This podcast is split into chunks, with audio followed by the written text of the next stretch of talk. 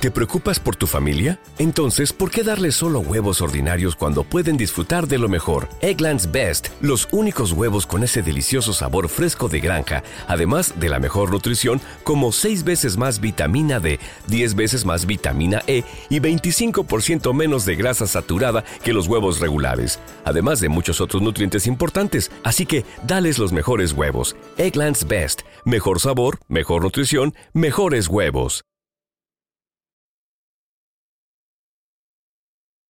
Primera parte del ingenioso hidalgo Don Quijote de la Mancha. Capítulo 28.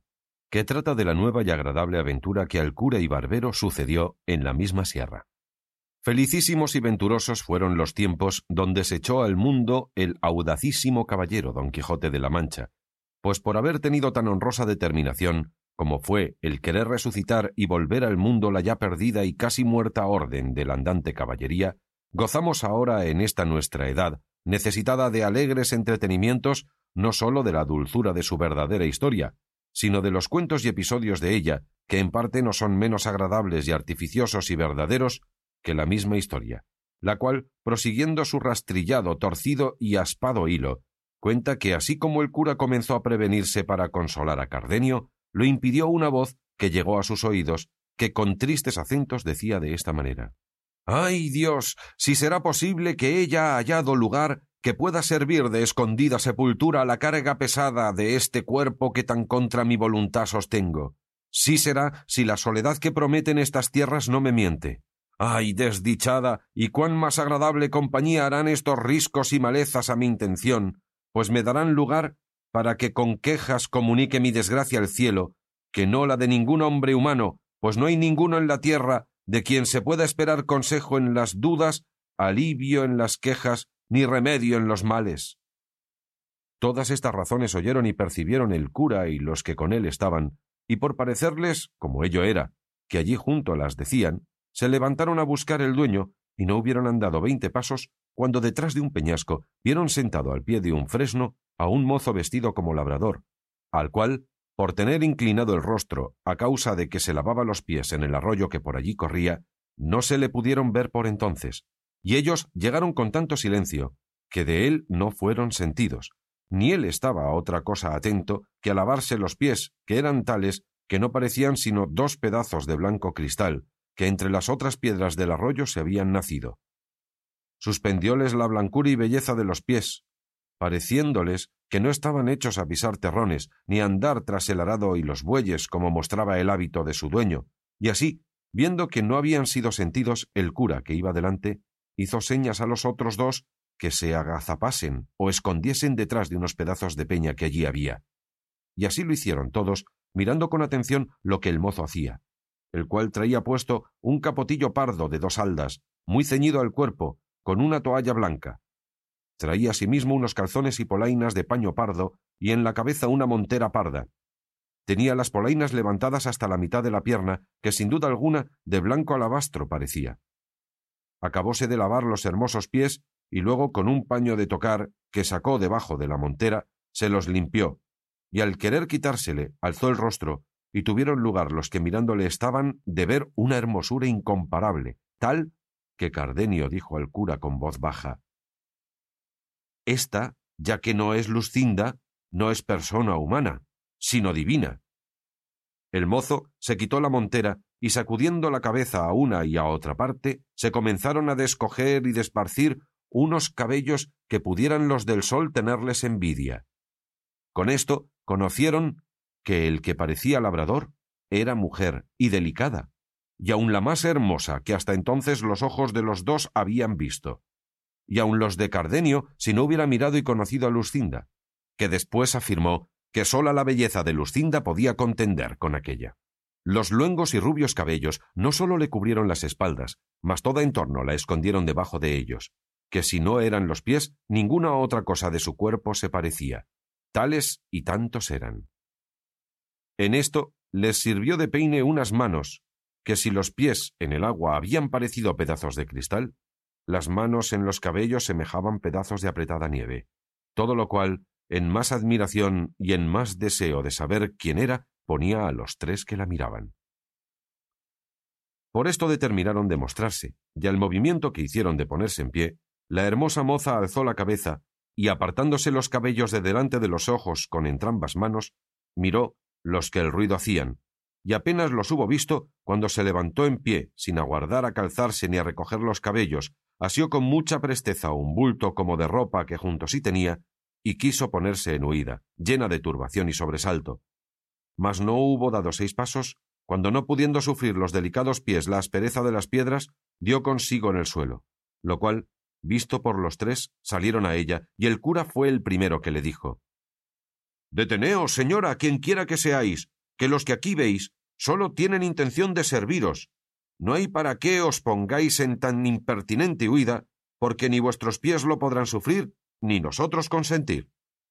A todo esto ella no respondía palabra, atónita y confusa. Llegaron pues a ella, y asiéndola por la mano, el cura prosiguió diciendo Lo que vuestro traje, señora, nos niega, vuestros cabellos nos descubren, señales claras que no deben de ser de poco momento las causas que han disfrazado vuestra belleza en hábito tan indigno,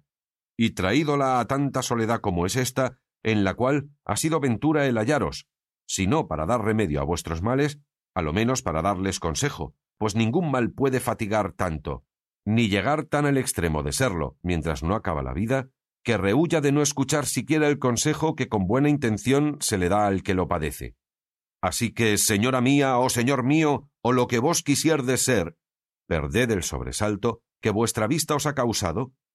y contadnos vuestra buena o mala suerte, que en nosotros juntos, o en cada uno, hallaréis quien os ayude a sentir vuestras desgracias. En tanto que el cura decía estas razones, estaba la disfrazada moza como embelesada, mirándolos a todos sin mover labio ni decir palabra alguna bien así como rústico aldeano que de improviso se le muestran cosas raras y de él jamás vistas.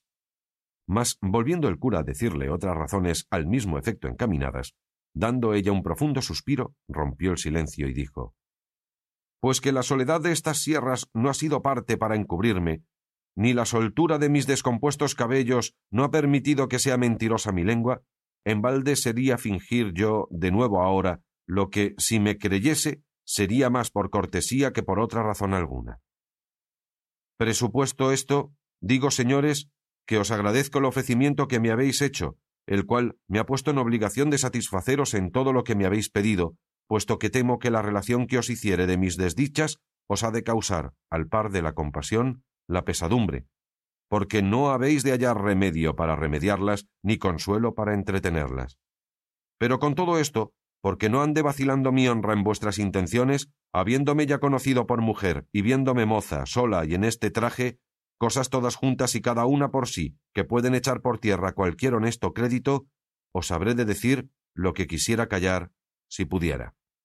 Todo esto dijo sin parar la que tan hermosa mujer parecía, con tan suelta lengua, con voz tan suave, que no menos les admiró su discreción que su hermosura y tornándole a hacer nuevos ofrecimientos y nuevos ruegos para que lo prometido cumpliese, ella, sin hacerse más de rogar, calzándose con toda honestidad y recogiendo sus cabellos, se acomodó en el asiento de una piedra y puestos los tres alrededor de ella, haciéndose fuerza por detener algunas lágrimas que a los ojos se le venían, con voz reposada y clara, comenzó la historia de su vida de esta manera. En esta Andalucía hay un lugar de quien toma título un duque, que le hace uno de los que llaman grandes de España. Este tiene dos hijos, el mayor heredero de su estado y al parecer de sus buenas costumbres, y el menor no sé yo de qué sea heredero, sino de las traiciones de Bellido y de los embustes de Galalón. De este señor son vasallos mis padres, humildes en linaje, pero tan ricos que si los bienes de su naturaleza igualaran a los de su fortuna, ni ellos tuvieran más que desear, ni yo temiera verme en la desdicha en que me veo, porque quizá nace mi poca ventura de la que no tuvieron ellos en no haber nacido ilustres. Bien es verdad que no son tan bajos que puedan afrentarse de su estado, ni tan altos que a mí me quiten la imaginación que tengo de que de su humildad viene mi desgracia. Ellos, en fin,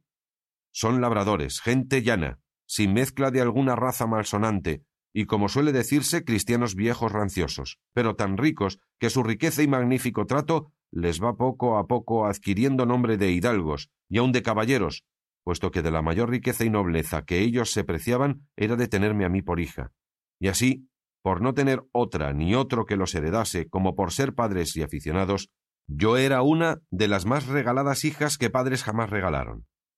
Era el espejo en que se miraban, el báculo de su vejez y el sujeto a quien encaminaban, midiéndolos con el cielo, todos sus deseos, de los cuales, por ser ellos tan buenos, los míos no salían un punto.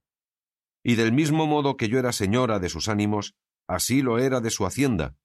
Por mí se recibían y despedían los criados. La razón y cuenta de lo que se sembraba y cogía pasaba por mi mano, los molinos de aceite, los lagares del vino, el número del ganado mayor y menor, el de las colmenas, finalmente, de todo aquello que un tan rico labrador como mi padre puede tener y tiene, tenía yo la cuenta y era la mayordoma y señora, con tanta solicitud mía y con tanto gusto suyo, que buenamente no acertaré a encarecerlo. Los ratos que del día me quedaban después de haber dado lo que convenía a los mayorales, a los capataces y a otros jornaleros, los entretenía en ejercicios que son a las doncellas tan lícitos como necesarios, como son los que ofrece la aguja y la almohadilla, y la rueca muchas veces. Y si alguna, por recrear el ánimo, estos ejercicios dejaba, me acogía al entretenimiento de leer algún libro devoto o a tocar una arpa, porque la experiencia me mostraba que la música compone los ánimos descompuestos y alivia los trabajos que nacen del espíritu. Esta, pues, era la vida que yo tenía en casa de mis padres, la cual, sin tan particularmente he contado, no ha sido por ostentación ni por dar a entender que soy rica, sino porque se advierta cuán sin culpa me he venido de aquel buen estado que he dicho al infelice que ahora me hallo. Es pues el caso que pasando mi vida en tantas ocupaciones y en un encerramiento tal que al de un monasterio pudiera compararse, sin ser vista, a mi parecer, de otra persona alguna que de los criados de casa, porque los días que iba a misa era tan de mañana y tan acompañada de mi madre y de otras criadas, y yo tan cubierta y recatada que apenas vían mis ojos más tierra de aquella donde ponía los pies, y con todo esto los del amor, o los de la ociosidad, por mejor decir, a quien los del lince no pueden igualarse, me vieron, puestos en la solicitud de don Fernando, que este es el nombre del hijo menor del duque que os he contado. No hubo bien nombrado a don Fernando la que el cuento contaba, cuando a Cardenio se le mudó la color del rostro, y comenzó a trasudar con tan grande alteración, que el cura y el barbero que miraron en ello temieron que le venía aquel accidente de locura que habían oído decir que de cuando en cuando le venía. Mas Cardenio no hizo otra cosa que trasudar y estarse quedo, mirando de hito en hito a la labradora, imaginando quién era ella, la cual, sin advertir en los movimientos de Cardenio, prosiguió su historia diciendo Y no me hubieron bien visto cuando, según él dijo después, quedó tan preso de mis amores cuanto lo dieron bien a entender sus demostraciones. Mas por acabar presto con el cuento, que no le tiene de mis desdichas, quiero pasar en silencio las diligencias que don Fernando hizo para declararme su voluntad. Sobornó toda la gente de mi casa, dio y ofreció dádivas y mercedes a mis parientes.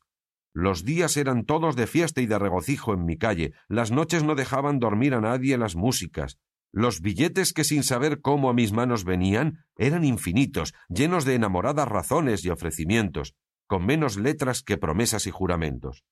Todo lo cual no sólo no me ablandaba, pero me endurecía de manera como si fuera mi mortal enemigo, y que todas las obras que para reducirme a su voluntad hacía las hiciera para el efecto contrario. No porque a mí me pareciese mal la gentileza de don Fernando, ni que tuviese a demasía sus solicitudes, porque me daba un no sé qué de contento verme tan querida y estimada de un tan principal caballero, y no me pesaba ver en sus papeles mis alabanzas, que en esto, por feas que seamos las mujeres, me parece a mí que siempre nos da gusto el oír que nos llaman hermosas.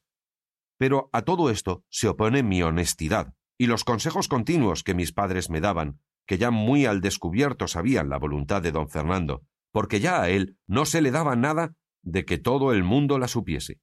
Decíanme mis padres que en sola mi virtud y bondad dejaban y depositaban su honra y fama, y que considerase la desigualdad que había entre mí y don Fernando, y que por aquí echaría de ver que sus pensamientos, aunque él dijese otra cosa, más se encaminaban a su gusto que a mi provecho, y que si yo quisiese poner en alguna manera algún inconveniente para que él se dejase de su injusta pretensión, que ellos me casarían luego con quien yo más gustase, así de los más principales de nuestro lugar como de todos los circunvecinos, pues todo se podía esperar de su mucha hacienda y de mi buena fama. Con estos ciertos prometimientos y con la verdad que ellos me decían, fortificaba yo mi entereza, y jamás quise responder a don Fernando palabra que le pudiese mostrar, aunque de muy lejos, esperanza de alcanzar su deseo. Todos estos recatos míos, que él debía de tener por desdenes, debieron de ser causa de avivar más su lascivo apetito, que este nombre quiero dar a la voluntad que me mostraba, la cual, si ella fuera como debía, no la supiérades vosotros ahora, porque hubiera faltado la ocasión de decírosla. Finalmente, don Fernando supo que mis padres andaban por darme estado, por quitalle a él la esperanza de poseerme, o a lo menos porque yo tuviese más guardas para guardarme, y esta nueva o sospecha fue causa para que hiciese lo que ahora oiréis. Y fue que una noche, estando yo en mi aposento con sola la compañía de una doncella que me servía, teniendo bien cerradas las puertas por temor que por descuido mi honestidad no se viese en peligro, sin saber ni imaginar cómo, en medio de estos recatos y prevenciones, y en la soledad de este silencio y encierro, me le hallé delante, cuya vista me turbó de manera que me quitó la de mis ojos y me enmudeció la lengua, y así no fui poderosa de dar voces, ni aun él creo que me las dejara dar, porque luego se llegó a mí tomándome entre sus brazos, porque yo, como digo, no tuve fuerzas para defenderme, según estaba turbada, comenzó a decirme tales razones que no sé cómo es posible que tenga tanta habilidad la mentira que las sepa componer de modo que parezcan tan verdaderas. Hacía el traidor que sus lágrimas acreditasen sus palabras, y los suspiros su intención. Yo, pobrecilla, sola entre los míos, mal ejercitada en casos semejantes, comencé, no sé en qué modo, a tener por verdaderas tantas falsedades, pero no de suerte que me moviesen a compasión menos que buenas sus lágrimas y suspiros. Y así, pasándoseme aquel sobresalto primero, torné algún tanto a cobrar mis perdidos espíritus, y con más ánimo del que pensé que pudiera tener, le dije Si como estoy, Señor, en tus brazos, estuviera entre los de un león fiero, y el librarme de ellos se me asegurara con que hiciera o dijera cosa que fuera en perjuicio de mi honestidad, así fuera posible hacella o decilla como es posible dejar de haber sido lo que fue. Así que, si tú tienes ceñido mi cuerpo con tus brazos, yo tengo atada mi alma con mis buenos deseos, que son tan diferentes de los tuyos como lo verás, si con hacerme fuerza quisieres pasar adelante en ellos. Tu vasalla soy, pero no tu esclava, ni tiene ni debe tener imperio la nobleza de tu sangre para deshonrar y tener en poco la humildad de la mía. Y en tanto me estimo yo, villana y labradora, como tú, señor y caballero.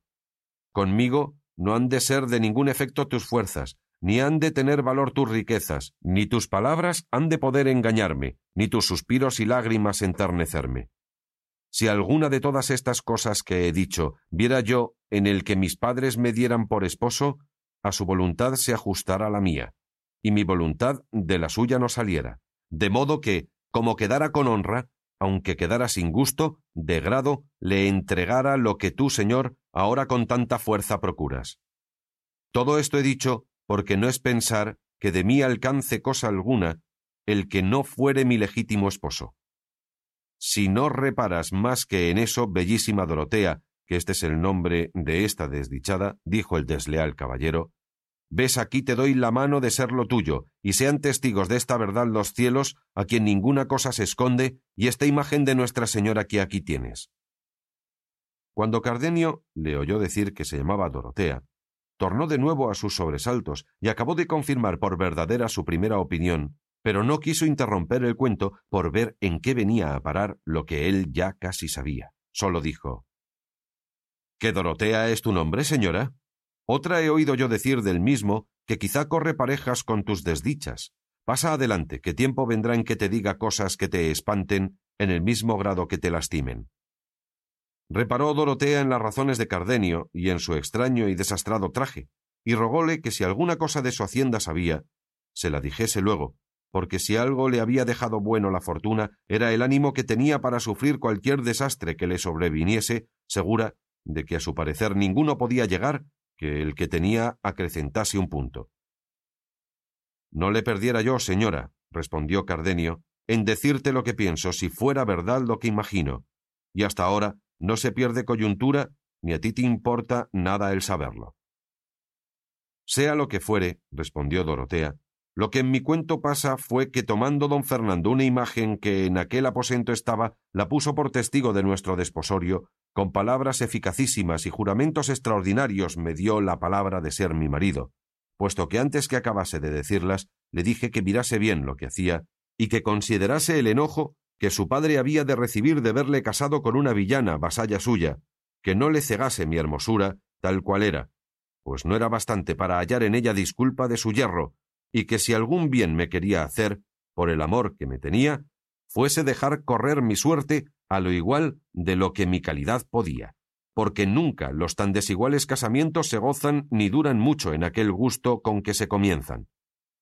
Todas estas razones que aquí he dicho le dije, y otras muchas de que no me acuerdo, pero no fueron parte para que él dejase de seguir su intento, bien así como el que no piensa pagar, que al concertar de la barata no reparan inconvenientes. Yo a esta sazón hice un breve discurso conmigo, y me dije a mí misma Sí, que no seré yo la primera que por vía de matrimonio haya subido de humilde a grande estado, ni será don Fernando el primero a quien hermosura o ciega afición, que es lo más cierto, haya hecho tomar compañía desigual a su grandeza. Pues si no hago ni mundo ni uso nuevo, viene sacudir a esta honra que la suerte me ofrece, puesto que en éste no dure más la voluntad que me muestra de cuánto dure el cumplimiento de su deseo, que en fin, para con Dios seré su esposa. Y si quiero con desdenes despedille, en término le veo que no usando el que debe, usará el de la fuerza, y vendré a quedar deshonrada y sin disculpa de la culpa que me podrá dar el que no supiere cuán sin ella he venido a este punto. Porque, ¿qué razones serán bastantes para persuadir a mis padres y a otros que este caballero entró en mi aposento sin consentimiento mío? Todas estas demandas y respuestas revolví yo en un instante en la imaginación y sobre todo me comenzaron a hacer fuerza y a inclinarme a lo que fue, sin yo pensarlo, mi perdición. Los juramentos de don Fernando, los testigos que ponía, las lágrimas que derramaba, y finalmente su disposición y gentileza, que acompañada con tantas muestras de verdadero amor, pudieran rendir a otro tan libre y recatado corazón como el mío. Llamé a mi criada para que en la tierra acompañase a los testigos del cielo. Tornó don Fernando a reiterar y confirmar sus juramentos. Añadió a los primeros nuevos santos por testigos. Echóse mil futuras maldiciones si no cumpliese lo que me prometía. Volvió a humedecer sus ojos y a acrecentar sus suspiros. Apretóme más entre sus brazos, de los cuales jamás me había dejado, y con esto, y con volverse a salir del aposento mi doncella, yo dejé de serlo. Y él acabó de ser traidor y fementido. El día que sucedió a la noche de mi desgracia se venía aún no tan apriesa como yo pienso que don Fernando deseaba, porque después de cumplido aquello que el apetito pide, el mayor gusto que puede venir es apartarse de donde le alcanzaron. Digo esto porque don Fernando dio priesa por partirse de mí, y por industria de mi doncella, que era la misma que allí le había traído, antes que amaneciese se vio en la calle, y al despedirse de mí aunque no con tanto ahínco y vehemencia como cuando vino, me dijo que estuviese segura de su fe y de sus firmes y verdaderos sus juramentos. Y para más confirmación de su palabra, sacó un rico anillo del dedo y lo puso en el mío. En efecto, él se fue, y yo quedé, ni sé si triste o alegre. Esto sé bien decir, que quedé confusa y pensativa, y casi fuera de mí con el nuevo acaecimiento, y no tuve ánimo o no se me acordó de reñir a mi doncella por la traición cometida de encerrar a don Fernando en mi mismo aposento, porque aún no me determinaba si era bien o mal el que me había sucedido. Díjele al partir a don Fernando que por el mismo camino de aquella podía verme otras noches, pues ya era suya, hasta que cuando él quisiese, aquel hecho se publicase. Pero no vino otra alguna, si no fue la siguiente. Ni yo pude verle en la calle ni en la iglesia en más de un mes, que en vano me cansé en solicitallo, puesto que supe que estaba en la villa y que los más días iba a caza, ejercicio de que él era muy aficionado. Estos días y estas horas bien sé yo que para mí fueron aciagos y menguadas, y bien sé que comencé a dudar en ellos, y aun a descreer de la fe de don Fernando. Y sé también que mi doncella oyó entonces las palabras que en reprensión de su atrevimiento antes no había oído, y sé que me fue forzoso tener cuenta con mis lágrimas y con la compostura de mi rostro por no dar ocasión a que mis padres me preguntasen que de qué andaba descontenta, y me obligasen a buscar mentiras que decilles. Pero todo esto se acabó en un punto, llegándose uno donde se atropellaron respetos y se acabaron los honrados discursos, y a donde se perdió la paciencia y salieron a plaza mis secretos pensamientos. Y esto fue porque de allí a pocos días se dijo en el lugar cómo en una ciudad allí cerca se había casado don Fernando con una doncella hermosísima en todo extremo y de muy principales padres, aunque no tan rica que por la dote pudiera aspirar a tan noble casamiento. Díjose que se llamaba Luscinda, con otras cosas que en sus desposorios sucedieron dignas de admiración. Oyó Cardenio el nombre de Luscinda y no hizo otra cosa que encoger los hombros, morderse los labios, enarcar las cejas y dejar de allí a poco caer por sus ojos dos fuentes de lágrimas. Mas no por esto dejó Dorotea de seguir su cuento diciendo Llegó esta triste nueva a mis oídos, y en lugar de lárseme el corazón en oilla, fue tanta la cólera y rabia que se encendió en él, que faltó poco para no salirme por las calles dando voces, publicando la alevosía y traición que se me había hecho mas templóse esta furia por entonces con pensar de poner aquella misma noche por obra lo que puse, que fue ponerme en este hábito que me dio uno de los que llaman zagales en casa de los labradores, que era criado de mi padre, al cual descubrí toda mi desventura, y le rogué me acompañase hasta la ciudad donde entendí que mi enemigo estaba. Él, después que hubo reprendido mi atrevimiento y afeado mi determinación, viéndome resuelta en mi parecer, se ofreció a tenerme compañía, como él dijo, hasta el cabo del mundo. Luego, al momento, encerré en una almohada de lienzo un vestido de mujer y algunas joyas y dineros, por lo que podía suceder. Y en el silencio de aquella noche, sin dar cuenta mi traidora doncella, salí de mi casa acompañada de mi criado y de muchas imaginaciones, y me puse en camino de la ciudad a pie, llevada en vuelo del deseo de llegar, ya que no a estorbar lo que tenía por hecho, a lo menos a decir a don Fernando me dijese con qué alma lo había hecho. Llegué en dos días y medio donde quería, y en entrando por la ciudad pregunté por la casa de los padres de Lucinda, y al primero a quien hice la pregunta me respondió más de lo que yo quisiera oír. Díjome la casa, y todo lo que había sucedido en el desposorio de su hija, cosa tan pública en la ciudad, que se hacían corrillos para contarla por toda ella. Díjome que la noche que don Fernando se desposó con Lucinda, después de haber ella dado el sí de ser su esposa, le había tomado un recio desmayo, y que llegando a su esposo a desabrocharle el pecho para que le diese el aire, le halló un papel escrito de la misma letra de Lucinda, en que decía y declaraba que ella no podía ser esposa de don Fernando, porque lo era de Cardenio, que a lo que el hombre me dijo era un caballero muy principal de la misma ciudad, y que si había dado el sí a don Fernando fue por no salir de la obediencia de sus padres. En resolución, tales razones dijo que contenía el papel, que daba a entender que ella había tenido intención de matarse en acabándose de desposar, y daba allí las razones por que se había quitado la vida. Todo lo cual dicen que confirmó una daga que le hallaron no sé en qué parte de sus vestidos. Todo lo cual, visto por don Fernando, parecióle que Lucinda le había burlado y escarnecido y tenido en poco, arremetió a ella antes que de su desmayo volviese, y con la misma daga que le hallaron, la quiso dar de puñaladas, y lo hiciera si sus padres y los que se hallaron presentes no se lo estorbaran. Dijeron más, que luego se ausentó don Fernando y que Lucinda no había vuelto de su parasismo hasta otro día, que contó a sus padres cómo ella era verdadera esposa de aquel Cardenio que he dicho. Supe más, que el Cardenio, según decían, se halló presente a los desposorios y que en viéndola desposada, lo cual él jamás pensó, se salió de la ciudad desesperado dejándole primero escrita una carta donde daba a entender el agravio que Lucinda le había hecho y de cómo él se iba a donde gentes no le viesen. Esto todo era público y notorio en toda la ciudad, y todos hablaban de ello, y más hablaron cuando supieron que Lucinda había faltado de casa de sus padres y de la ciudad, pues no la hallaron en toda ella, de que perdían el juicio sus padres y no sabían qué medio se podría tomar para hallarla. Esto que supe puso en bando mis esperanzas y tuve por mejor no haber hallado a don Fernando que no hallarle casado, pareciéndome que aún no estaba del todo cerrada la puerta a mi remedio, dándome yo a entender que podría ser que el cielo hubiese puesto aquel impedimento en el segundo matrimonio por atraerle a conocer lo que al primero debía, y a caer en la cuenta de que era cristiano y que estaba más obligado a su alma que a los respetos humanos. Todas estas cosas revolvía en mi fantasía y me consolaba sin tener consuelo fingiendo unas esperanzas largas y desmayadas para entretener la vida que ya aborrezco. Estando pues en la ciudad sin saber qué hacerme, pues a don Fernando no hallaba, llegó a mis oídos un público pregón donde se prometía grande hallazgo a quien me hallase, dando las señas de la edad y del mismo traje que traía, y oí decir que se decía que me había sacado de casa de mis padres el mozo que conmigo vino, cosa que me llegó al alma por ver cuán decaída andaba mi crédito, pues no bastaba perderle con mi venida, sino añadir el con quién,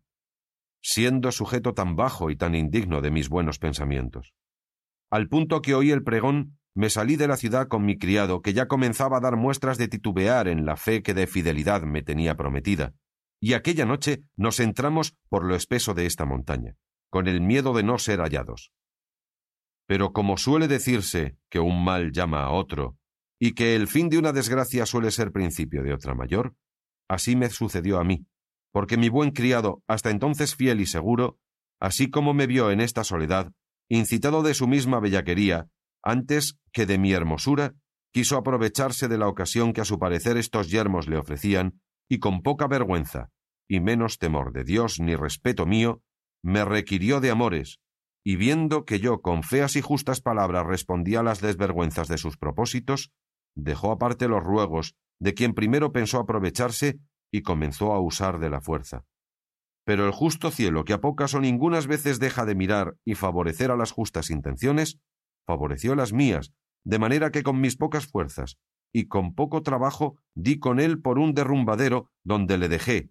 ni sé si muerto o si vivo, y luego, con más ligereza que mi sobresalto y cansancio pedían, me entré por estas montañas sin llevar otro pensamiento ni otro designio que esconderme en ellas y huir de mi padre y de aquellos que de su parte me andaban buscando. Con este deseo a no sé cuántos meses que entré en ellas, donde hallé un ganadero que me llevó por su criado a un lugar que está en las entrañas de esta sierra, al cual he servido de zagal todo este tiempo, procurando estar siempre en el campo por encubrir estos cabellos que ahora tan sin pensarlo me han descubierto. Pero toda mi industria y toda mi solicitud fue y ha sido de ningún provecho, pues mi amo vino en conocimiento de que yo no era varón, y nació en él el mismo mal pensamiento que en mi criado, y como no siempre la fortuna con los trabajos da los remedios, no hallé derrumbadero ni barranco de donde despeñar y despenar al amo, como le hallé para el criado. Y así tuve por menor inconveniente dejalle y esconderme de nuevo entre estas asperezas que probar con él mis fuerzas o mis disculpas. Digo, pues, que me torné a emboscar, y a buscar donde sin impedimento alguno pudiese con suspiros y lágrimas rogar al cielo se duela de mi desventura y me dé industria y favor para salir de ella o para dejar la vida entre estas soledades, sin que quede memoria de esta triste que tan sin culpa suya habrá dado materia para que de ella se hable y murmure en la suya y en las ajenas tierras. Capítulo 29, que trata de la discreción de la hermosa Dorotea con otras cosas de mucho gusto y pasatiempo. Esta es, señores, la verdadera historia de mi tragedia. Mirad y juzgad ahora si los suspiros que escuchastes, las palabras que oístes y las lágrimas que de mis ojos salían tenían ocasión bastante para mostrarse en mayor abundancia, y considerada la calidad de mi desgracia, veréis que será en vano el consuelo, pues es imposible el remedio de ella. Solo os ruego lo que con facilidad podréis y debéis hacer, que me aconsejéis dónde podré pasar la vida sin que me acabe el temor y sobresalto que tengo de ser hallada de los que me buscan, que aunque sé que el mucho amor que mis padres me tienen me asegura que seré de ellos bien recibida, es tanta la vergüenza que me ocupa solo el pensar que no como ellos pensaban tengo de parecer a su presencia, que tengo por mejor desterrarme para siempre de su vista que no verles el rostro con pensamiento que ellos miran el mío ajeno de la honestidad que de mí se debían de tener prometida. Cayó en diciendo esto, y el rostro se le cubrió de un color que mostró bien claro el sentimiento y vergüenza del alma. En las suyas sintieron los que escuchado la habían tanta lástima como admiración de su desgracia, y aunque luego quisiera el cura consolarla y aconsejarla, tomó primero la mano Cardenio diciendo En fin, señora, que tú eres la hermosa Dorotea, la hija única del rico Clenardo. Admirada quedó Dorotea cuando oyó el nombre de su padre, y de ver cuán de poco era el que le nombraba, pues ya se ha dicho de la mala manera que Cardenio estaba vestido. y así le dijo ¿Y quién sois vos, hermano, que así sabéis el nombre de mi padre? Porque yo hasta ahora, si mal no me acuerdo, en todo el discurso del cuento de mi desdicha, no le he nombrado. Soy, respondió Cardenio, aquel sin ventura que según vos, señora, habéis dicho, Lucinda dijo que era su esposa. Soy el desdichado Cardenio, a quien el mal término de aquel que a vos os ha puesto en el que estáis, me ha traído a que me veáis cual me veis, roto, desnudo, falto de todo humano consuelo, y lo que es peor de todo, falto de juicio, pues no le tengo sino cuando al cielo se le antoja dármele por algún breve espacio. Yo, Dorotea, soy el que me hallé presente a las sinrazones de don Fernando y el que aguardó oír el sí que de ser su esposa pronunció Lucinda. Yo soy el que no tuvo ánimo para ver en qué paraba su desmayo, ni lo que resultaba del papel que le fue hallado en su pecho, porque no tuvo el alma sufrimiento para ver tantas desventuras juntas, y así dejé la casa y la paciencia, y una carta que dejé a un huésped mío, a quien rogué que en manos de Lucinda la pusiese, y víneme a estas soledades con intención de acabar en ellas la vida, que desde aquel punto aborrecí, como mortal enemiga mía.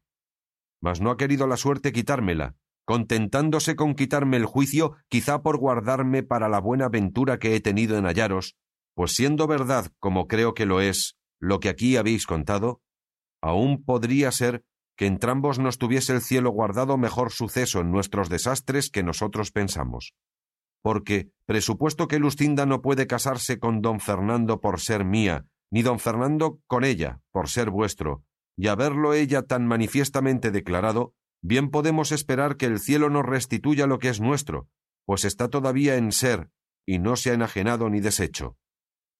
Y pues este consuelo tenemos, nacido no de muy remota esperanza, ni fundado en desvariadas imaginaciones, suplico, oh señora, que toméis otra resolución en vuestros honrados pensamientos, pues yo la pienso tomar en los míos, acomodándoos a esperar mejor fortuna, que yo os juro, por la fe de caballero y de cristiano, de no desampararos hasta veros en poder de don Fernando, y que cuando con razones no le pudiere atraer a que conozca lo que os debe, de usar entonces la libertad que me concede el ser caballero, y poder con justo título desafialle, en razón de la sinrazón que os hace, sin acordarme de mis agravios, cuya venganza dejaré al cielo, por acudir en la tierra a los vuestros. Con lo que Cardenio dijo, se acabó de admirar Dorotea, y por no saber qué gracias volver a tan grandes ofrecimientos, quiso tomarle los pies para besárselos. Mas no lo consintió Cardenio, y el licenciado respondió por entrambos y aprobó el buen discurso de Cardenio, y sobre todo les rogó, aconsejó y persuadió que se fuesen con él a su aldea, donde se podrían reparar de las cosas que les faltaban, y allí se daría orden de cómo buscar a don Fernando o cómo llevar a Dorotea a sus padres, o hacer lo que más les pareciese conveniente. Cardenio y Dorotea se lo agradecieron y aceptaron la merced que se les ofrecía. El barbero, que a todo había estado suspenso y callado, hizo también su buena plática y se ofreció con no menos voluntad que el cura a todo aquello que fuese bueno para servirles. Contó asimismo con brevedad la causa que allí los había traído, con la extrañeza de la locura de don Quijote, y cómo aguardaban a su escudero que había ido a buscalle. Vínosele a la memoria a Cardenio como por sueños la pendencia que con don Quijote había tenido, y contóla a los demás, mas no supo decir por qué causa fue su cuestión. En esto oyeron voces y conocieron que el que las daba era Sancho Panza, que por no haberlos hallado en el lugar donde los dejó, los llamaba a voces. Saliéronle al encuentro y preguntándole por don Quijote, les dijo cómo le había hallado desnudo, en camisa, flaco, amarillo y muerto de hambre, y suspirando por su señora Dulcinea, y que puesto que le había dicho que ella le mandaba que saliese de aquel lugar y se fuese al del Toboso, donde le quedaba esperando, había respondido que estaba determinado de no parecer ante su fermosura hasta que hubiese fecho fazañas que le ficiesen digno de su gracia, y que si aquello pasaba adelante corría peligro de no venir a ser emperador como estaba obligado, ni a un arzobispo, que era lo menos que podía ser, por eso que mirasen lo que se había de hacer para sacarle de allí. El licenciado le respondió que no tuviese pena, que ellos le sacarían de allí mal que le pesase. Contó luego a Cardenio y a Dorotea lo que tenían pensado para remedio de don Quijote, a lo menos para llevarle a su casa. A lo cual dijo Dorotea que ella haría a la doncella menesterosa mejor que el barbero, y más que tenía allí vestidos con que hacerlo al natural, y que la dejasen el cargo de saber representar todo aquello que fuese menester para llevar adelante su intento, porque ella había leído muchos libros de caballerías y sabía bien el estilo que tenían las doncellas cuitadas cuando pedían sus dones a los andantes caballeros. Pues no es menester más, dijo el cura,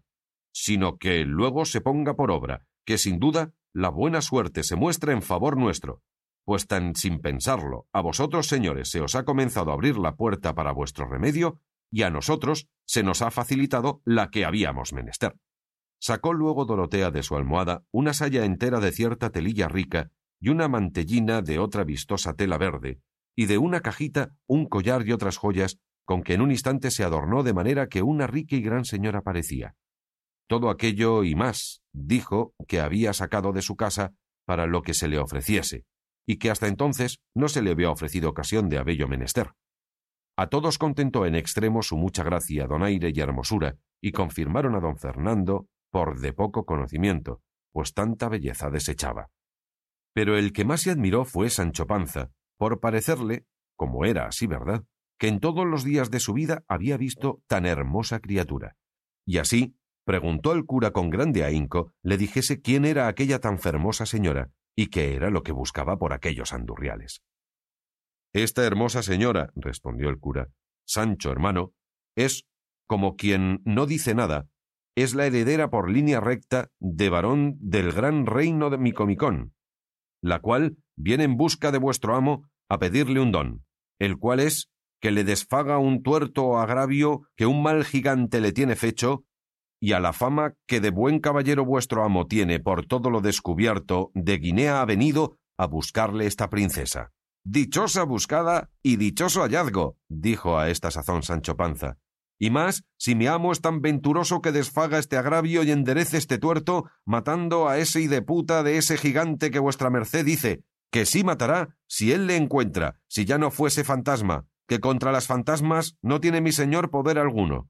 Pero otra cosa quiero suplicar a vuestra merced, entre otras, señor licenciado, y es que, porque a mi amo no le tome gana de ser arzobispo, que es lo que yo temo, que vuestra merced le aconseje que se case luego con esta princesa, y así quedará imposibilitado de recibir órdenes arzobispales, y vendrá con facilidad a su imperio, y yo al fin de mis deseos, que yo he mirado bien en ello, y hallo por mi cuenta que no me está bien que mi amo sea arzobispo porque yo soy inútil para la Iglesia, pues soy casado, y andarme ahora a traer dispensaciones para poder tener renta por la Iglesia, teniendo como tengo mujer e hijos, sería nunca acabar.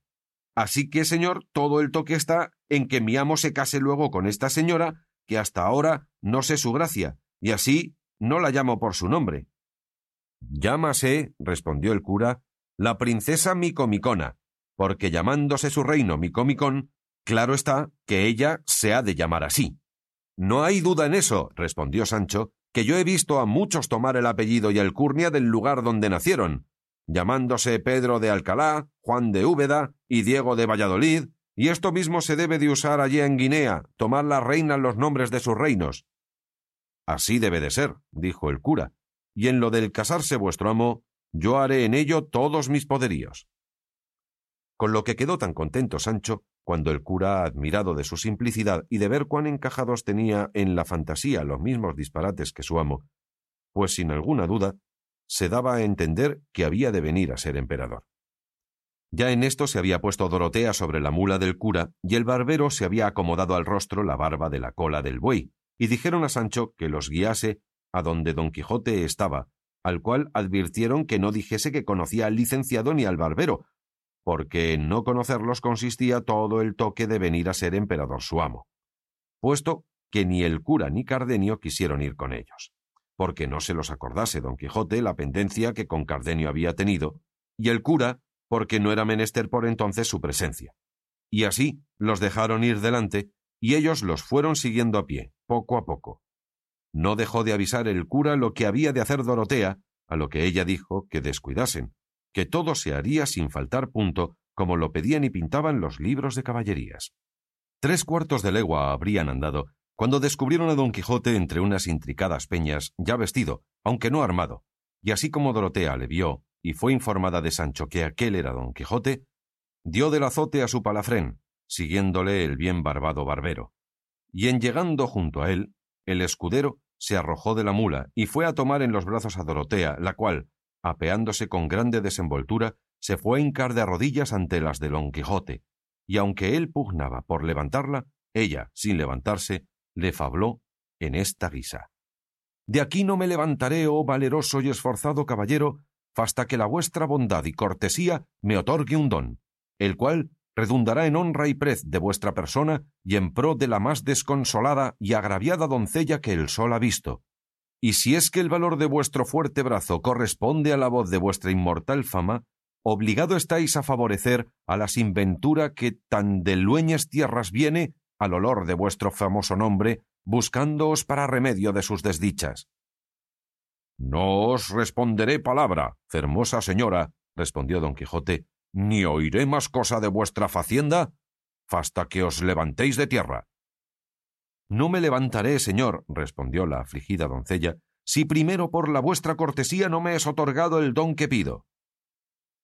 Yo vos le otorgo y concedo, respondió don Quijote, como no se haya de cumplir en daño o mengua de mi rey, de mi patria y de aquella que de mi corazón y libertad tiene la llave.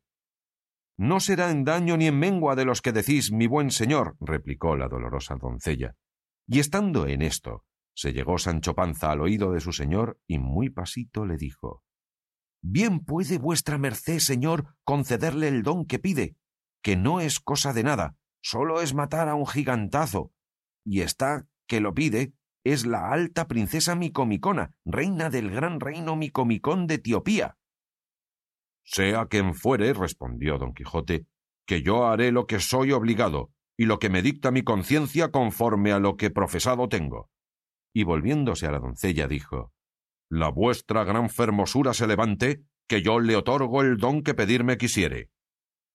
Pues el que pido es, dijo la doncella, que la vuestra magnánima persona se venga luego conmigo donde yo le llevare, y me prometa que no se ha de entremeter en otra aventura ni demanda alguna hasta darme venganza de un traidor que contra todo derecho divino y humano me tiene usurpado mi reino.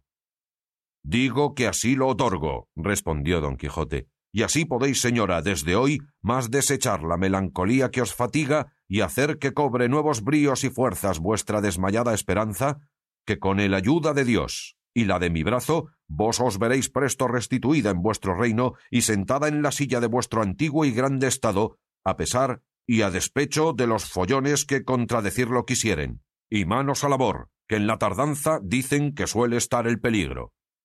La menesterosa doncella pugnó con mucha porfía por besarle las manos, mas don Quijote, que en todo era comedido y cortés caballero, jamás lo consintió. Antes la hizo levantar y la abrazó con mucha cortesía y comedimiento y mandó a Sancho que requiriese las cinchas a Rocinante y le armase luego al punto. Sancho descolgó las armas, que como trofeo de un árbol estaban pendientes, y requiriendo las cinchas en un punto armó a su señor, el cual, viéndose armado, dijo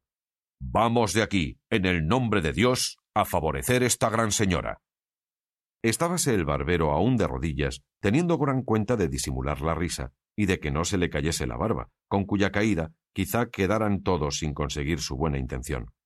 Y viendo que ya el don estaba concedido, y con la diligencia que don Quijote se alistaba para ir a cumplirle, se levantó y tomó de la otra mano a su señora, y entre los dos la subieron en la mula. Luego subió don Quijote sobre Rocinante, y el barbero se acomodó en su cabalgadura, quedándose Sancho a pie, donde de nuevo se le renovó la pérdida del rucio, con la falta que entonces le hacía, mas todo lo llevaba con gusto por parecerle que ya su señor estaba puesto en camino y muy a pique de ser emperador, porque sin duda alguna pensaba que se había de casar con aquella princesa y ser por lo menos rey de Micomicón. Sólo le daba pesadumbre el pensar que aquel reino era en tierra de negros, y que la gente que por sus vasallos le diesen habían de ser todos negros, a lo cual hizo luego en su imaginación un buen remedio, y díjose a sí mismo ¿Qué se me da a mí que mis vasallos sean negros? Habrá más que cargar con ellos y traerlos a España, donde los podré vender y a donde me los pagarán de contado, de cuyo dinero podré comprar algún título o algún oficio con que vivir descansado todos los días de mi vida? No, sino dormíos y no tengáis ingenio ni habilidad para disponer de las cosas y para vender treinta o diez mil vasallos en dácame esas pajas. Par Dios que los he de volar chico con grande, como pudiere, y que por negros que sean, los he de volver blancos o amarillos. Llegaos que me mamo el dedo. Con esto andaba tan solícito y tan contento que se le olvidaba la pesadumbre de caminar a pie. Todo esto miraban de entre unas breñas Cardenio y el cura, y no sabían qué hacerse para juntarse con ellos. Pero el cura, que era gran tracista, imaginó luego lo que harían para conseguir lo que deseaban. Y fue que con unas tijeras que traía en un estuche quitó con mucha presteza la barba a Cardenio y vistióle un capotillo pardo que él traía y dióle un herreruelo negro y él se quedó en calzas y en jubón. Y quedó tan otro de lo que antes parecía Cardenio, que él mismo no se conociera aunque un espejo se mirara. Hecho esto, puesto que ya los otros habían pasado adelante en tanto que ellos se disfrazaron, con facilidad salieron al camino real antes que ellos, porque las malezas y malos pasos de aquellos lugares no concedían que anduviesen tanto los de a caballo como los de a pie. En efecto, ellos se pusieron en el llano a la salida de la sierra, y así como salió de ella don Quijote y sus camaradas, el cura se le puso a mirar muy de despacio, dando señales de que le iba reconociendo, y al cabo de haberle una buena pieza estado mirando, se fue a él abiertos los brazos y diciendo a voces Para bien se ha hallado el espejo de la caballería, el mi buen compatriota don Quijote de la Mancha, la flor y la nata de la gentileza, el amparo y remedio de los menesterosos, la quinta esencia de los caballeros andantes. Y diciendo esto tenía abrazado por la rodilla de la pierna izquierda a don Quijote, el cual, espantado de lo que veía y oía decir y hacer aquel hombre, se le puso a mirar con atención y al fin le conoció, y quedó como espantado de verle e hizo grande fuerza por apearse, mas el cura no lo consintió, por lo cual don Quijote decía Déjeme vuestra merced, señor licenciado, que no es razón que yo esté a caballo y una tan reverenda persona como vuestra merced esté a pie. Eso no consentiré yo en ningún modo, dijo el cura. Estése la vuestra grandeza a caballo, pues estando a caballo acaba las mayores fazañas y aventuras que en nuestra edad se han visto, que a mí, aunque indigno sacerdote, bastárame subir en las ancas de una de estas mulas de estos señores que con vuestra merced caminan, si no lo han por enojo, y aún haré cuenta que voy caballero sobre el caballo Pegaso o sobre la cebra o alfana en que cabalgaba aquel famoso moro Muzaraque, que aún hasta ahora yace encantado en la gran cuesta Zulema que dista poco de la gran Compluto. Aún no caía yo en tanto, mi señor licenciado, respondió don Quijote, y yo sé que mi señora la princesa está servida por mi amor de mandar a su escudero de a vuestra merced la silla de su mula, que él podrá acomodarse en las ancas si es que ella la sufre. Sí sufre, a lo que yo creo, respondió la princesa, y también sé que no será menester mandárselo al señor mi escudero, que él es tan cortés y tan cortesano que no consentirá que una persona eclesiástica vaya a pie pudiendo ir a caballo. Así es, respondió el barbero, y apeándose en un punto convidó al cura con la silla, y él la tomó sin hacerse mucho de rogar. Y fue el mal que al subir a las ancas el barbero, la mula, que en efecto era de alquiler, que para decir que era mala esto basta, alzó un poco los cuartos traseros y dio dos coces en el aire, que a darlas en el pecho de maese Nicolás o en la cabeza, él diera al diablo la venida por don Quijote. Con todo eso, le sobresaltaron de manera que cayó en el suelo con tan poco cuidado de las barbas que se le cayeron en el suelo, y como se vio sin ellas, no tuvo otro remedio sino acudir a cubrirse el rostro con ambas manos y a quejarse que le habían derribado las muelas. Don Quijote, como vio todo aquel mazo de barbas, sin quijadas y sin sangre, lejos del rostro del escudero caído, dijo Vive Dios que es gran milagro este. Las barbas le ha derribado y arrancado del rostro como si las quitaran a posta.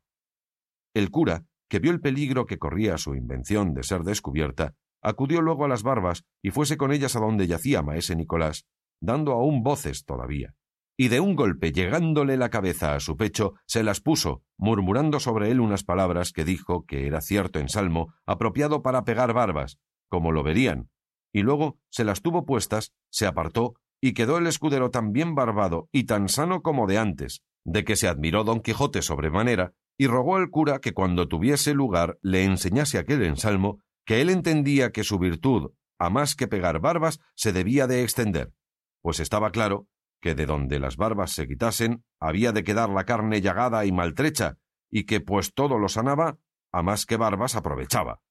Así es, dijo el cura, y prometió de enseñársele en la primera ocasión. Concertáronse que por entonces subiese el cura, y a trechos se fuesen los tres mudando hasta que llegasen a la venta, que estaría hasta dos leguas de allí.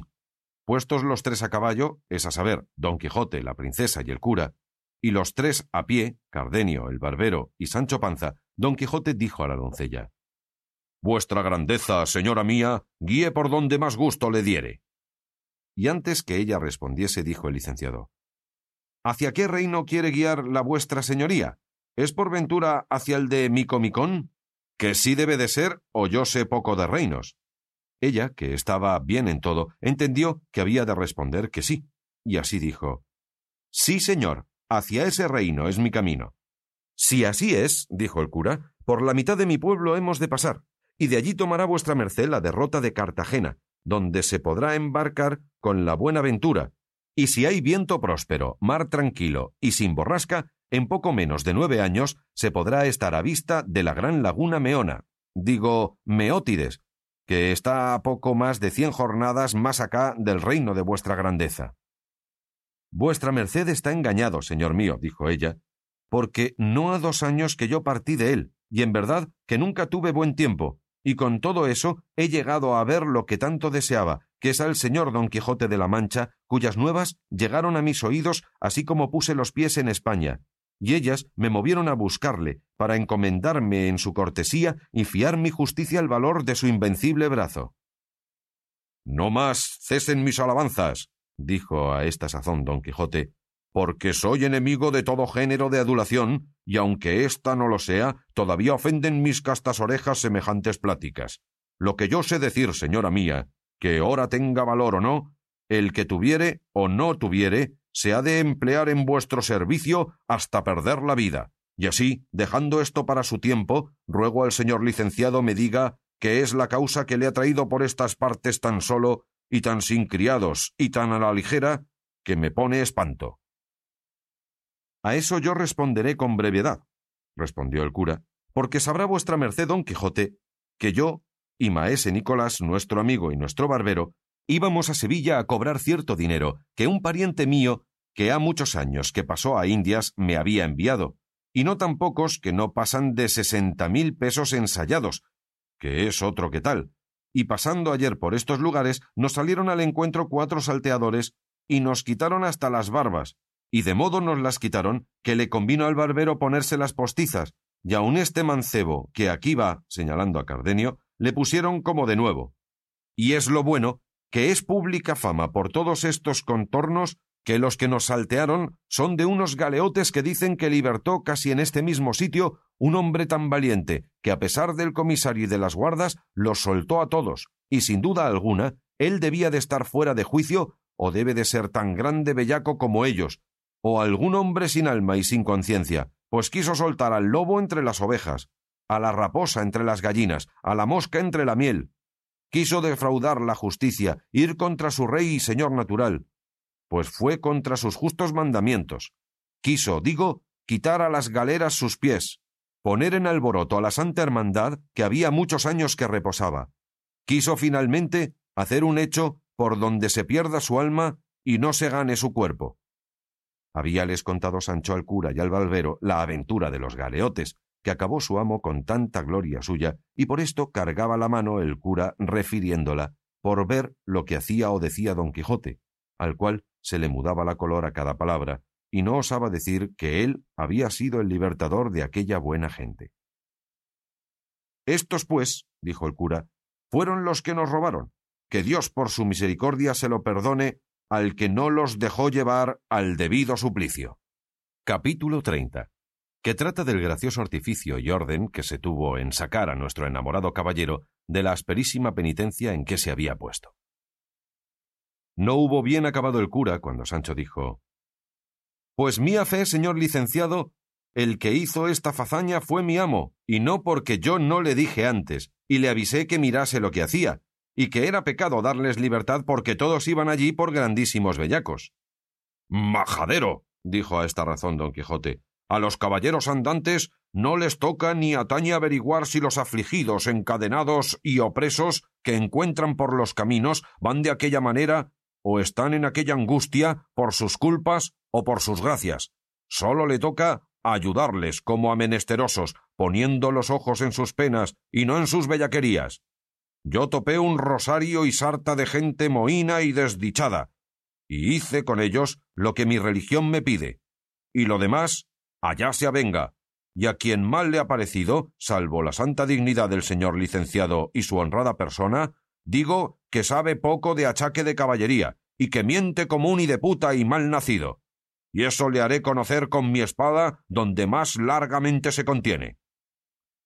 Y esto dijo afirmándose en los estribos y calándose el morrión, porque la bacía de barbero, que a su cuenta era el yelmo de Mambrino, llevaba colgado del arzón delantero hasta adobarla del mal tratamiento que le hicieron los galeotes. Dorotea, que era discreta y de gran donaire, como quien ya sabía el menguado humor de don Quijote y que todos hacían burla de él, sino Sancho Panza, no quiso ser para menos, y viéndole tan enojado le dijo Señor caballero, miémbresele a la vuestra merced el don que me tiene prometido, y que conforme a él no puede entremeterse en otra aventura por urgente que sea. Sosiegue vuestra merced el pecho, que si el señor licenciado supiera que por este invicto brazo habían sido librados los galeotes, él se diera tres puntos en la boca, y aun se mordiera tres veces la lengua antes de haber dicho palabra que en despecho de vuestra merced redundara. Eso juro yo bien, dijo el cura, y aún me hubiera quitado un bigote. Yo callaré, señora mía, dijo don Quijote, y reprimiré la justa cólera, que ya en mi pecho se había levantado, e iré quieto y pacífico hasta tanto que os cumpla el don prometido. Pero en pago de este buen deseo, os suplico me digáis, si no se os hace de mal, cuál es vuestra cuita y cuántas, quiénes y cuáles son las personas de quien os tengo que dar debida satisfecha y entera venganza. Eso haré yo de gana, respondió Dorotea, si es que no os enfadan oír lástimas y desgracias. No enfadará, señora mía, respondió don Quijote. A lo que respondió Dorotea. Pues así es, esténme vuestras mercedes atentos. No hubo ella dicho esto, cuando Cardenio y el barbero se le pusieron al lado deseosos de ver cómo fingía su historia la discreta Dorotea, y lo mismo hizo Sancho, que tan engañado iba con ella como su amo, y ella, después de haberse puesto bien en la silla, y prevenídose con toser y hacer otros ademanes con mucho donaire, comenzó a decir de esta manera. Primeramente quiero que vuestras mercedes sepan, señores míos, que a mí me llaman y detúvose aquí un poco porque se le olvidó el nombre que el cura le había puesto, pero él acudió al remedio porque entendió en lo que reparaba y dijo No es maravilla, señora mía, que la vuestra grandeza se turbe y empache contando sus desventuras, que ellas suelen ser tales que muchas veces quitan la memoria a los que maltratan de tal manera que aun de sus mismos nombres no se les acuerda, como han hecho con vuestra gran señoría, que se ha olvidado que se llama la princesa Micomicona, legítima heredera del gran reino Micomicón, y con este apuntamiento puede la vuestra grandeza reducir ahora fácilmente a su lastimada memoria todo aquello que contar quisiere. Así es la verdad, respondió la doncella, y desde aquí adelante creo que no será menester apuntarme nada, que yo saldré a buen puerto con mi verdadera historia, la cual es que el rey mi padre, que se llama Tinacrio el Sabidor, fue muy docto en esto que llaman el arte mágica, y alcanzó por su ciencia que mi madre, que se llamaba la reina Jaramilla, había de morir primero que él, y que de allí a poco tiempo él también había de pasar de esta vida, y yo había de quedar huérfana de padre y madre. Pero decía él que no le fatigaba tanto esto cuanto le ponía en confusión saber, por cosa muy cierta, que un descomunal gigante, señor de una grande ínsula que casi alinda con nuestro reino, llamado pandafilando de la fosca vista, porque es cosa averiguada que aunque tiene los ojos en su lugar y derechos, siempre mira al revés, como si fuese bizco, y esto lo hace él de maligno y por poner miedo y espanto a los que mira. Digo que supo que este gigante, en sabiendo mi orfandad, había de pasar con gran poderío sobre mi reino y me lo había de quitar todo, sin dejarme una pequeña aldea donde me recogiese, pero que podía excusar toda esta ruina y desgracia si yo me quisiese casar con él, mas a lo que él entendía, jamás pensaba que me vendría a mí en voluntad de hacer tan desigual casamiento. Y dijo en esto la pura verdad, porque jamás me ha pasado por el pensamiento casarme con aquel gigante, pero ni con otro alguno, por grande y desaforado que fuese. Dijo también mi padre que después que él fuese muerto, y viese yo que Pandafilando comenzaba a pasar sobre mi reino, que no aguardase a ponerme en defensa, porque sería destruirme, sino que libremente le dejase desembarazado el reino si quería excusar la muerte y total destrucción de mis buenos y leales vasallos, porque no había de ser posible defenderme de la endiablada fuerza del gigante, sino que luego, con algunos de los míos, me pusiese en camino de las Españas, donde hallaría el remedio de mis males, hallando a un caballero andante cuya fama en este tiempo se extendería por todo este reino, el cual se había de llamar, si mal no me acuerdo, Don Azote o Don Gigote. Don Quijote diría, señora, dijo a esta sazón Sancho Panza, o por otro nombre, el caballero de la triste figura. Así es la verdad, dijo Dorotea. Dijo más, que había de ser alto de cuerpo, seco de rostro, y que en el lado derecho, debajo del hombro izquierdo, o por allí junto, había de tener un lunar pardo con ciertos cabellos a manera de cerdas. En oyendo esto, don Quijote dijo a su escudero Ten aquí, Sancho, hijo, ayúdame a desnudar, que quiero ver si soy el caballero que aquel sabio rey dejó profetizado. Pues, ¿para qué quiere vuestra merced desnudarse? dijo Dorotea. Para ver si tengo ese lunar que vuestro padre dijo, respondió don Quijote. No hay para qué desnudarse, dijo Sancho, que yo sé que tiene vuestra merced un lunar de esas señas en la mitad del espinazo, que es la señal de ser hombre fuerte. Eso basta, dijo Dorotea, porque con los amigos no se ha de mirar en pocas cosas. Y que esté en el hombro o que esté en el espinazo importa poco. Basta que haya lunar, y esté donde estuviere, pues todo es una misma carne, y sin duda acertó mi buen padre en todo, y yo he acertado en encomendarme al señor don Quijote, que él es por quien mi padre dijo, pues las señales de rostro vienen con las de la buena fama que este caballero tiene, no solo en España, pero en toda la Mancha, pues apenas me hube desembarcado en Osuna cuando oí decir tantas hazañas suyas que luego me dio el alma que era el mismo que venía a buscar. Pues, ¿cómo se desembarcó vuestra merced en Osuna, señora mía? preguntó don Quijote, si no es puerto de mar. Mas antes que Dorotea respondiese, tomó el cura la mano y dijo Debe de querer decir la señora princesa que después que desembarcó en Málaga, la primera parte donde oyó nuevas de vuestra merced fue en Osuna. Eso quise decir, dijo Dorotea. Y esto lleva camino, dijo el cura, y prosiga vuestra majestad delante. No hay que proseguir, respondió Dorotea, sino que finalmente mi suerte ha sido tan buena en hallar al señor Don Quijote que ya me cuento y tengo por reina y señora de todo mi reino, pues él, por su cortesía y magnificencia, me ha prometido el don de irse conmigo donde quiera que yo le llevare, que no será a otra parte que a ponerle delante de Pandafilando de la fosca vista, para que le mate y me restituya lo que tan contrarrazón me tiene usurpado. Que todo esto ha de suceder a pedir de boca, pues así lo dejó profetizado Tinacrio el sabidor, mi buen padre, el cual también dejó dicho y escrito en letras caldeas o griegas, que yo no las sé leer, que si este caballero de la profecía, después de haber degollado al gigante, quisiese casarse conmigo, que yo me otorgase luego sin réplica alguna por su legítima esposa, y le diese la posesión de mi reino junto con la de mi persona. ¿Qué te parece, Sancho amigo? dijo en este punto don Quijote.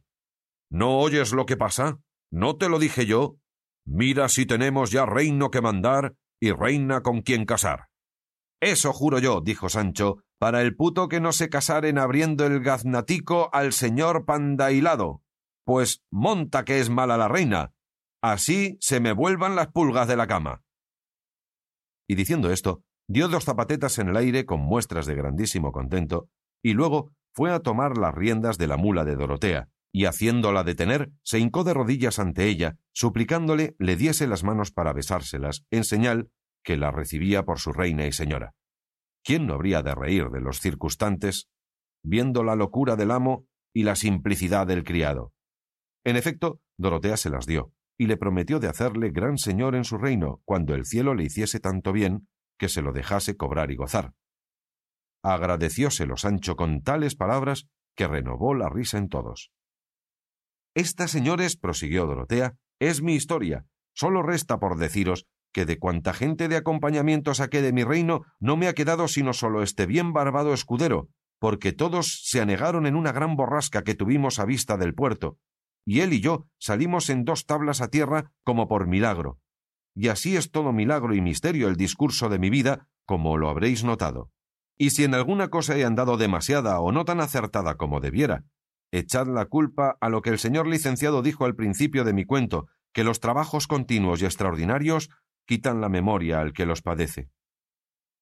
Esa no me quitarán a mí, oh alta y valerosa señora, dijo don Quijote, cuantos yo pasar en serviros por grandes y no vistos que sean, y así de nuevo confirmo el don que os he prometido, y juro de ir con vos al cabo del mundo hasta verme con el fiero enemigo vuestro, a quien pienso, con el ayuda de Dios y de mi brazo, tajar la cabeza soberbia con los filos de esta no quiero decir buena espada, merced a Ginés de Pasamonte, que me llevó la mía. Esto dijo entre dientes y prosiguió diciendo Y después de habérsela tajado y puéstoos en pacífica posesión de vuestro estado, quedará a vuestra voluntad hacer de vuestra persona lo que más en talante os viniere, porque mientras que yo tuviere ocupada la memoria y cautiva la voluntad, perdido el entendimiento, a aquella, y no digo más, no es posible que yo arrostre ni por pienso el casarme, aunque fuese con el ave fénix. Parecióle tan mal a Sancho lo que últimamente su amo dijo acerca de no querer casarse, que con grande enojo, alzando la voz, dijo Voto a mí, voto a mí, que no tiene vuestra merced, señor don Quijote, cabal juicio. Pues, ¿cómo es posible que pone vuestra merced en duda el casarse con tan alta princesa como aquesta? ¿Piensa que le ha de ofrecer la fortuna tras cada cantillo semejante ventura como la que ahora se le ofrece? ¿Es por dicha más hermosa mi señora Dulcinea? No, por cierto, ni aun con la mitad. Y aún estoy por decir que no llega a su zapato de la que está delante. Así, noramala alcanzaré yo el condado que espero, ni vuestra merced se anda a pedir cotufas en el golfo. Cásese, cásese luego, encomiéndole yo a Satanás, y tome ese reino que se le viene a las manos de Bobis Bobis, y en siendo rey, hágame marqués o adelantado, y luego siquiera se lo lleve el diablo todo. Don Quijote, que tales blasfemias oyó decir contra su señora Dulcinea, no lo pudo sufrir, y alzando el lanzón, sin hablalle palabra a Sancho, y sin decirle esta boca es mía, le dio tales dos palos, que dio con él en tierra, y si no fuera porque Dorotea le dio voces, que no le diera más, sin duda, le quitara allí la vida. ¿Pensáis? le dijo a cabo de rato, villano ruin, que ha de haber lugar siempre para ponerme la mano en la horcajadura y que todo ha de ser errar vos y perdonaros yo? Pues no lo penséis, bellaco descomulgado, que sin duda lo estás, pues has puesto lengua en la sin Dulcinea. Y no sabéis vos, gañán, faquín, belitre, que si no fuese por el valor que ella infunde en mi brazo, que no le tendría yo para matar una pulga? Decid, socarrón de lengua viperina, ¿y quién pensáis que ha ganado este reino y cortado la cabeza a este gigante y hechoos a vos, marqués, que todo esto doy ya por hecho y por cosa pasada en cosa juzgada? Si no es el valor de Dulcinea tomando a mi brazo por instrumento de sus hazañas. Ella pelea en mí y vence en mí, y yo vivo y respiro en ella, y tengo vida y ser. Hoy de puta bellaco, ¿cómo sois desagradecido que os veis levantado del polvo de la tierra a ser señor de título y correspondéis a tan buena obra con decir mal de quien os la hizo.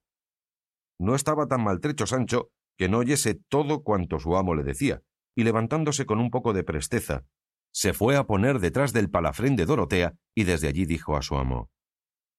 Dígame, señor, si vuestra merced tiene determinado de no casarse con esta gran princesa, claro está que no será el reino suyo, y no siéndolo, ¿qué mercedes me puede hacer? Esto es de lo que yo me quejo. Cásese vuestra merced una por una con esta reina ahora que la tenemos aquí como llovida del cielo. Y después puede volverse con mi señora Dulcinea, que reyes debe de haber habido en el mundo que hayan sido amancebados. En lo de la hermosura no me entremeto, que en verdad, si va a decirla, que entrambas me parecen bien, puesto que yo nunca he visto a la señora Dulcinea. ¿Cómo que no la has visto, traidor blasfemo? dijo don Quijote. Pues no acabas de traerme ahora un recado de su parte.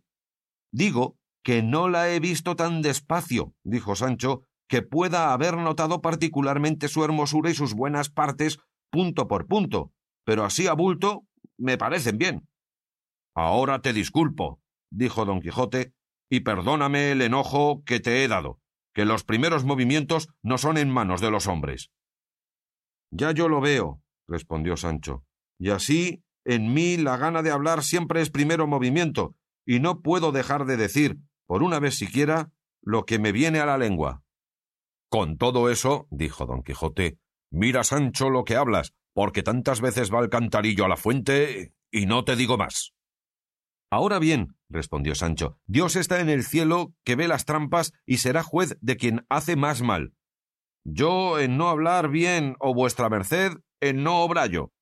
No haya más, dijo Dorotea. Corred, Sancho, y besad la mano a vuestro señor y pedidle perdón. Y de aquí adelante andad más atentado en vuestras alabanzas y vituperios, y no digáis mal de aquella señora Tobosa, a quien yo no conozco si no es para servirla, y tened confianza en Dios, que no os ha de faltar un estado donde viváis como un príncipe. Fue Sancho cabizbajo y pidió la mano a su señor, y él se la dio con reposado continente. Y después que se la hubo besado, le echó la bendición y dijo a Sancho que se adelantasen un poco que tenía que preguntalle y que de partir con él cosas de mucha importancia. Hízolo así Sancho, y apartáronse los dos algo adelante, y díjole don Quijote